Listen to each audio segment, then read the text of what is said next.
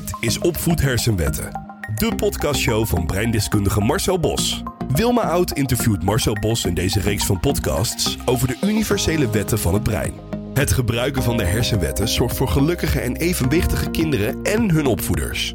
Luister naar de spraakmakende podcastshow over hersenwetten bij opvoeden. Hallo luisteraar, daar zijn we weer. We zitten weer helemaal klaar in de podcaststudio en we nemen, ja, wat is het, aflevering vijftien, zestien? Marcel, ik kijk even naar jou. Ik weet dat ook niet uit mijn hoofd, maar nee, ja, dat is in die buurt wel, ja, zeker. Ja, ja, ja. Opvoed hersenwetten, daar gaat deze podcast over. Ja.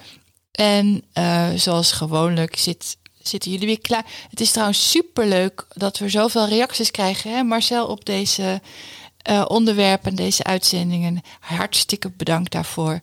Um, de vorige keer stopten we bij, als ik het goed heb, Marcel, je rol als ouder. Weet je dat nog? In, inderdaad, de laatste keer hebben, of de, het laatste stukje hebben we gehad over wat is nou de rol die je hebt als opvoeder? En dat is natuurlijk een superbelangrijke vraag. Ja. En als, en als we denken dat wij de beschermer moeten zijn van onze kinderen, om te zorgen dat ze, ja, dat, dat, dat ze een mooi vlekkeloos leven hebben, dan doen we het als ouder misschien niet helemaal goed. Wel met de juiste intenties. Maar het is zo dat, dat iedereen in zijn hele leven maakt dingen mee die niet altijd even leuk zijn. Dat, dat, dat kun je niet voorkomen. Dus, nee. het is, dus het is in die zin belangrijk dat je als ouder je kinderen leert in voorbeeldgedrag hoe ze om kunnen gaan met niet leuke dingen. Ja, want waar ik dan erg van sta te kijken is dat het niet de bedoeling is dat je kind een onbezorgd leven leidt. En uh, want, uh, dat begrijp ik ook wel, Marcel, want het grootste deel van je leven ben je volwassen. Dat klopt. En, en, en, en we maken dus allerlei dingen mee. We worden, we worden verliefd en dan, dan maakt het, het jongetje of het meisje maakt het uit.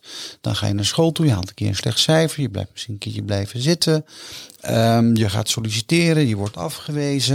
Er zijn heel veel dingen die we gewoon in ons leventje meemaken. En dat begint toch in de zandbak? En dat begint in de zandbak. En, en het is dus belangrijk dat, dat je heel goed weet als kindje hoe je met dat soort momenten kunt omgaan, zodat je niet in de put gaat zitten, maar dat je dat juist als een kracht kunt gebruiken om de volgende stap te kunnen zetten. En, en, en dat is wat je tegenwoordig uh, veel hoort en, en ziet, hè, Generatie Z waar ze dan over hebben, dat de kinderen niet gewend zijn om met tegenslagen om te gaan. Generatie Z? Generatie Z. En waar staat de Z voor? Nou, de, de, de, de generatie Z is dan een bepaalde periode waarin kinderen geboren zijn en die dan nu, zeg maar, tegen hun, hun achttiende, twintigste, tweeëntwintigste aanlopen. Ja. En, en dat, dat is, een, dat is, een, dat, dat is een, een groep mensen, jongvolwassenen of volwassenen, die dan volgens sommige mensen onvoldoende gewend zijn om met tegenslagen om te gaan. En als ze een keer een slechte beoordeling krijgen, een af, afwijzing krijgen, dat ze gewoon bij de pakken neer gaan zitten. Wat begint als zo, zogenaamd zorgeloos, dat ja. zet zich voor in zorgen.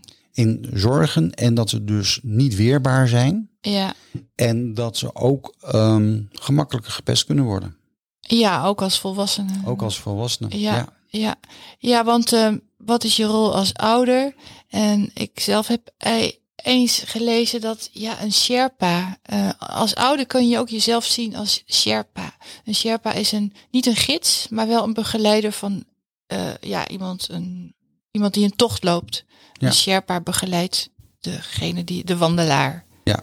Ja, en als je dat hoort, wat vind je daarvan? Ja, vind ik best een mooie metafoor. Ja. Absoluut. Want ja. de Sherpa heeft natuurlijk wel de kennis en de kunde en de ervaring. En, en, en de doel is wat je zegt, om, om, om zeg maar, degene die meereist um, te leren hoe ze die berg op moeten komen. Ja, en ook de, ja, ja, ja, te, te ondersteunen. Ja. Meer niet dan, ja. meer niet denk ik. Maar ja. Ik weet niet precies wat een Sherpa doet hoor. Maar maar ik, ik dacht dat, dat, dat Sherpa's de, de, de, de man of vrouwen zijn die bergbeklimmers helpt naar de hoogste top. Nou, dat, dat is toch dat, een dat, hele dat, mooie dat, metafoor. Ja, ja, inderdaad. Dus als ouder ben je eerder een Sherpa dan een gids. Ja, dat, dat zou je kunnen wel zeggen. Ja. Ja, dat is ook maar een invalshoek. Um, hoe denk je na? Ik las daar iets over. Ik las daarover in je boek. Hoe denk je na? En uh, wat is nadenken eigenlijk? Ja, dat, dat, is, dat is een hele belangrijke vraag eigenlijk. Want als we even, we moeten even een paar stapjes terug gaan om dat goed uit te leggen naar hoe ons brein functioneert. Hè? We Graag, hebben, ja. We, we hebben onze intelligentie. En dat, dat noemen we ons neocortex. Of ons bewustzijn. Dat, dat is allemaal hetzelfde breindeel.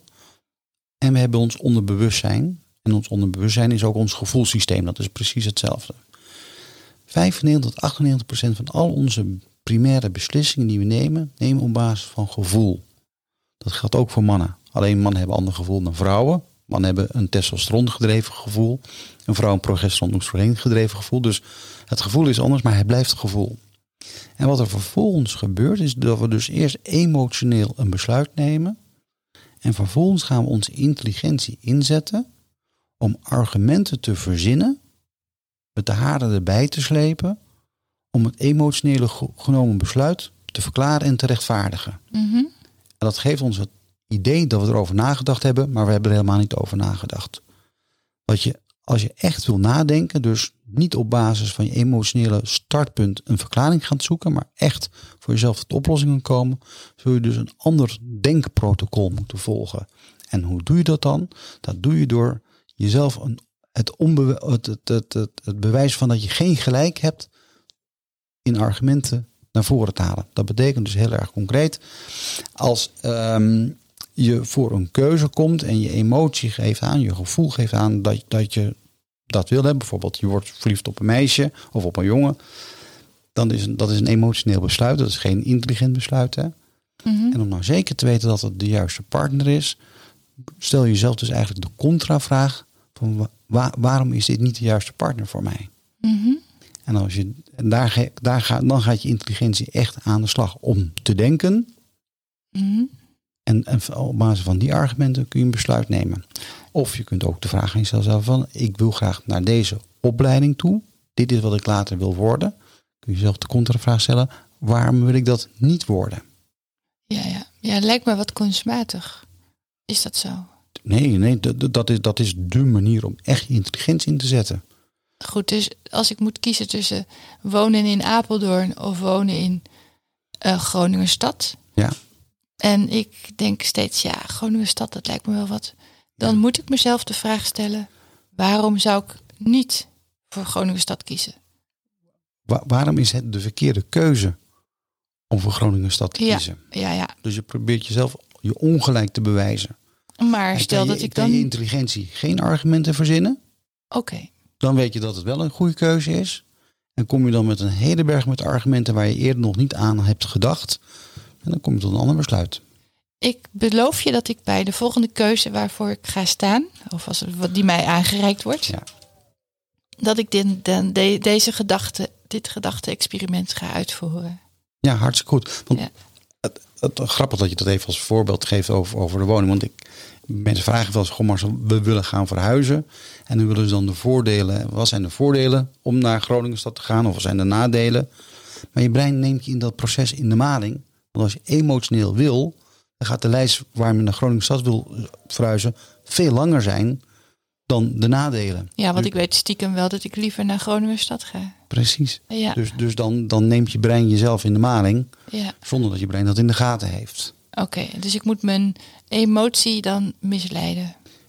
Je neemt een ander startpunt. Ja. Dus je startpunt gaat zijn van, ik wil niet naar Groningen verhuizen. Waarom wil ik niet naar Groningen verhuizen? En nu kan je brein niet meer putten uit, uit, uit de emotionele argumenten. Maar je moet er echt over na gaan denken. Ja, je hebt ook in je boek geschreven, leer, leer je kind om te bedenken waarom het geen gelijk heeft. Precies. Dat heeft, heeft hiermee te maken. Dat heeft hiermee te maken, ja. ja. ja. Een vriendin van mij, iets anders, maar toch ook weer niet echt, beklaagt zich erover dat haar pubers het ouderlijk huis zien als een hotel. Ja. En ja, het is hier geen hotel. En soms denk ik, maar je bent toch ook een hotel? Wat vind je daarvan als ik dat zeg? We hadden het net al over dat je als ouder misschien eerder een Sherpa bent dan een gids.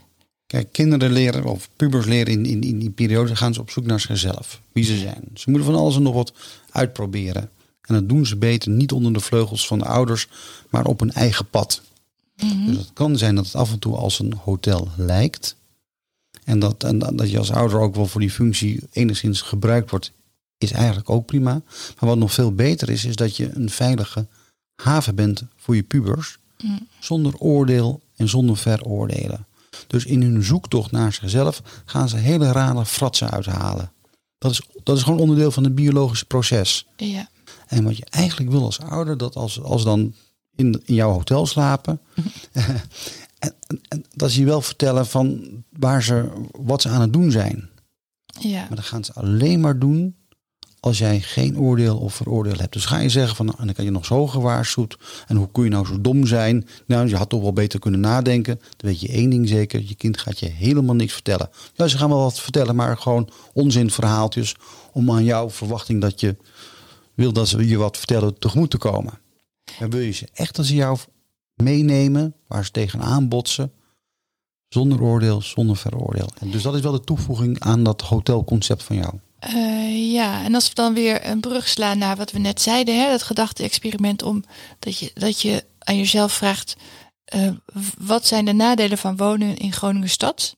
Kun je dan ook, maar ik vraag het even waarom aan jou. Heb ik geen gelijk, hè? Dat is ja. wat anders dan welke, welke zijn de nadelen. Want ja. op het moment dat je de vraag stelt van welke nadelen zijn er, dan kijkt je brein weer toch naar, dat, naar, naar je emotie. Oh, en je ja. gaat een intelligent argument te verzinnen. Ja, en kun je dit, dat gedachte-experiment dan ook uh, gebruiken daar waar je in de clinch ligt met je pubers?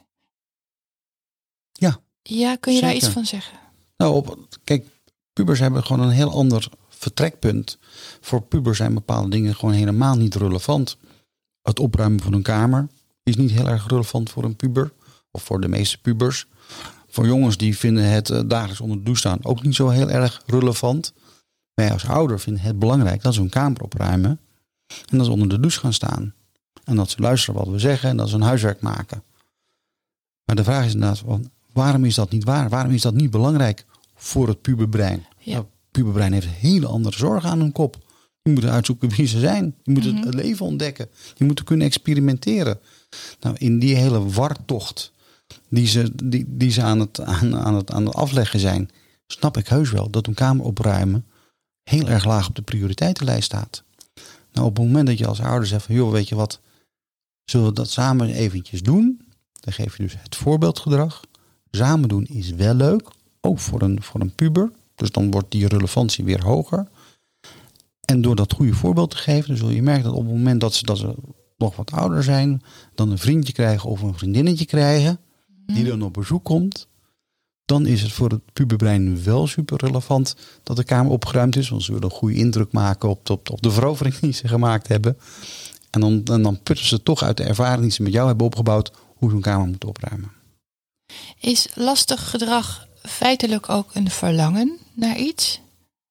Of gaat dat te ver? Hoe bedoel je dat precies? Nou ja, kijk, een puber die zich uh, afzet tegenover de ouders met de regels, die verlangt natuurlijk naar iets. Mijn vraag was of lastig gedrag gezien kan worden als een verlangen naar iets.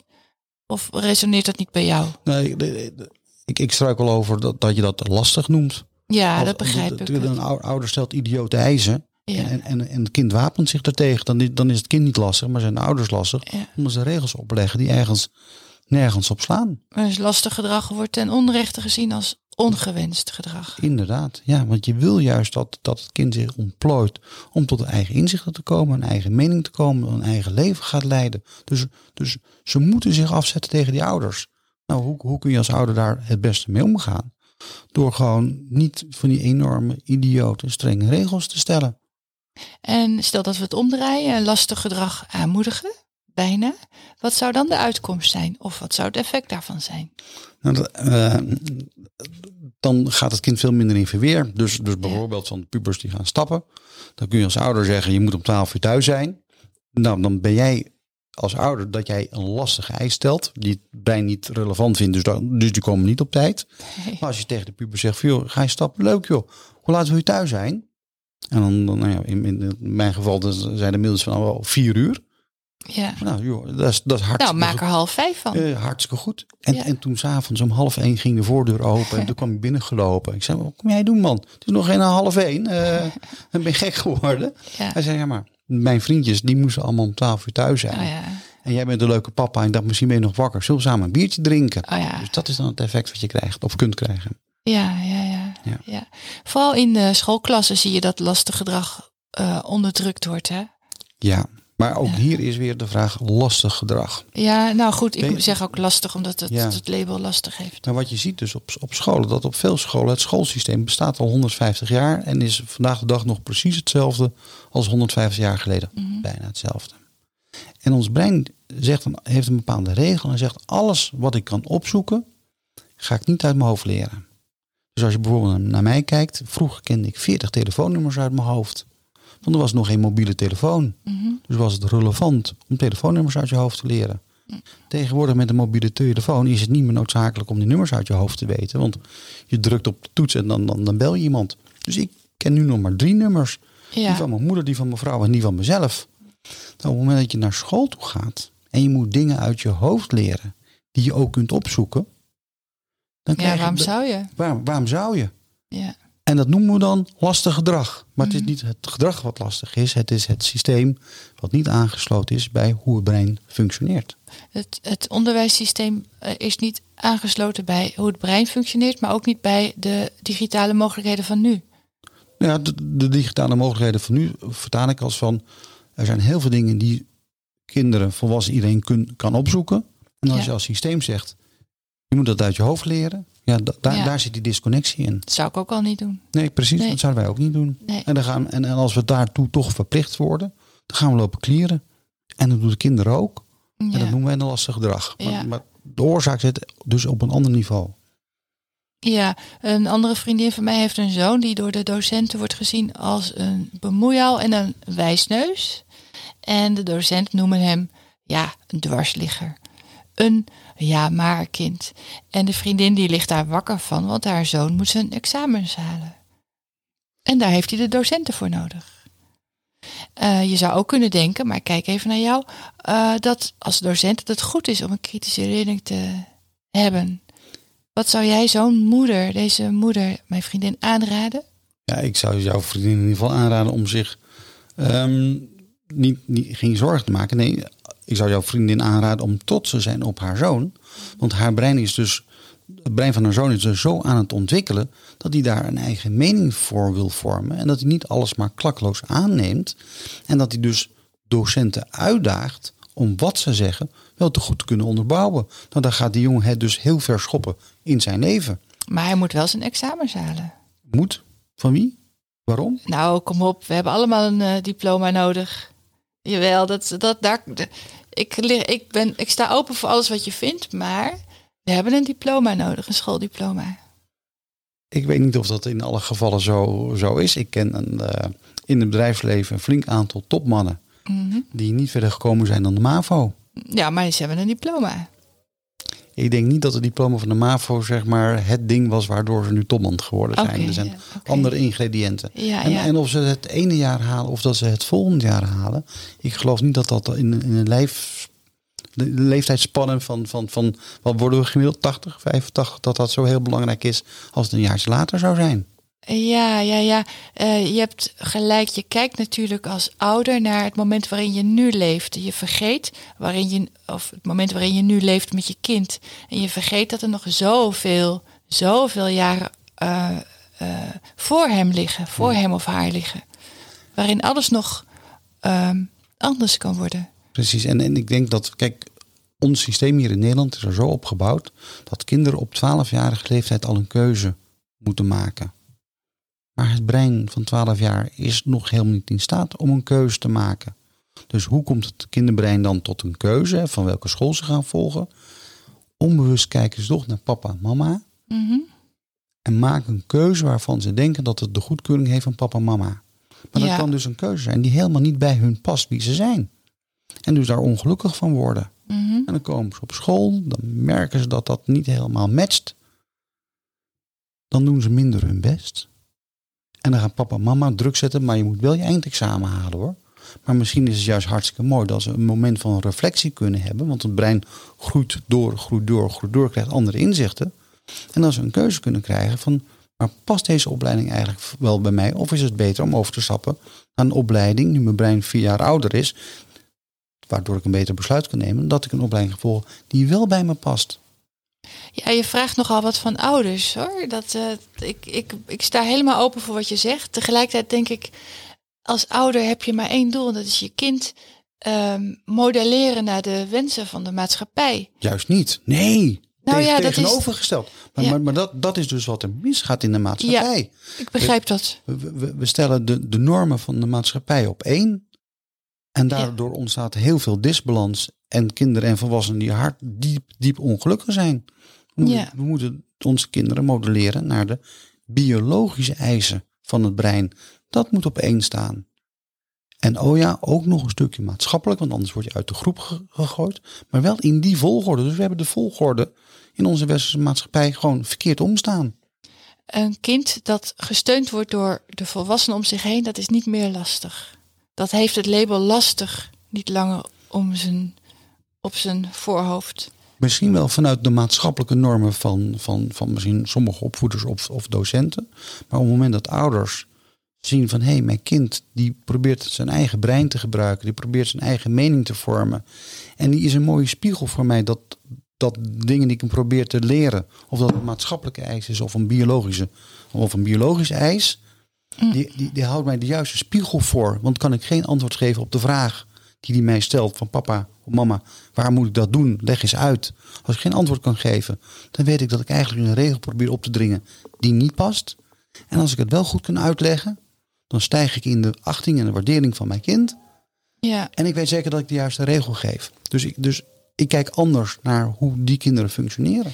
Bedoel je, we moeten loskomen van uh, de maatschappelijke druk.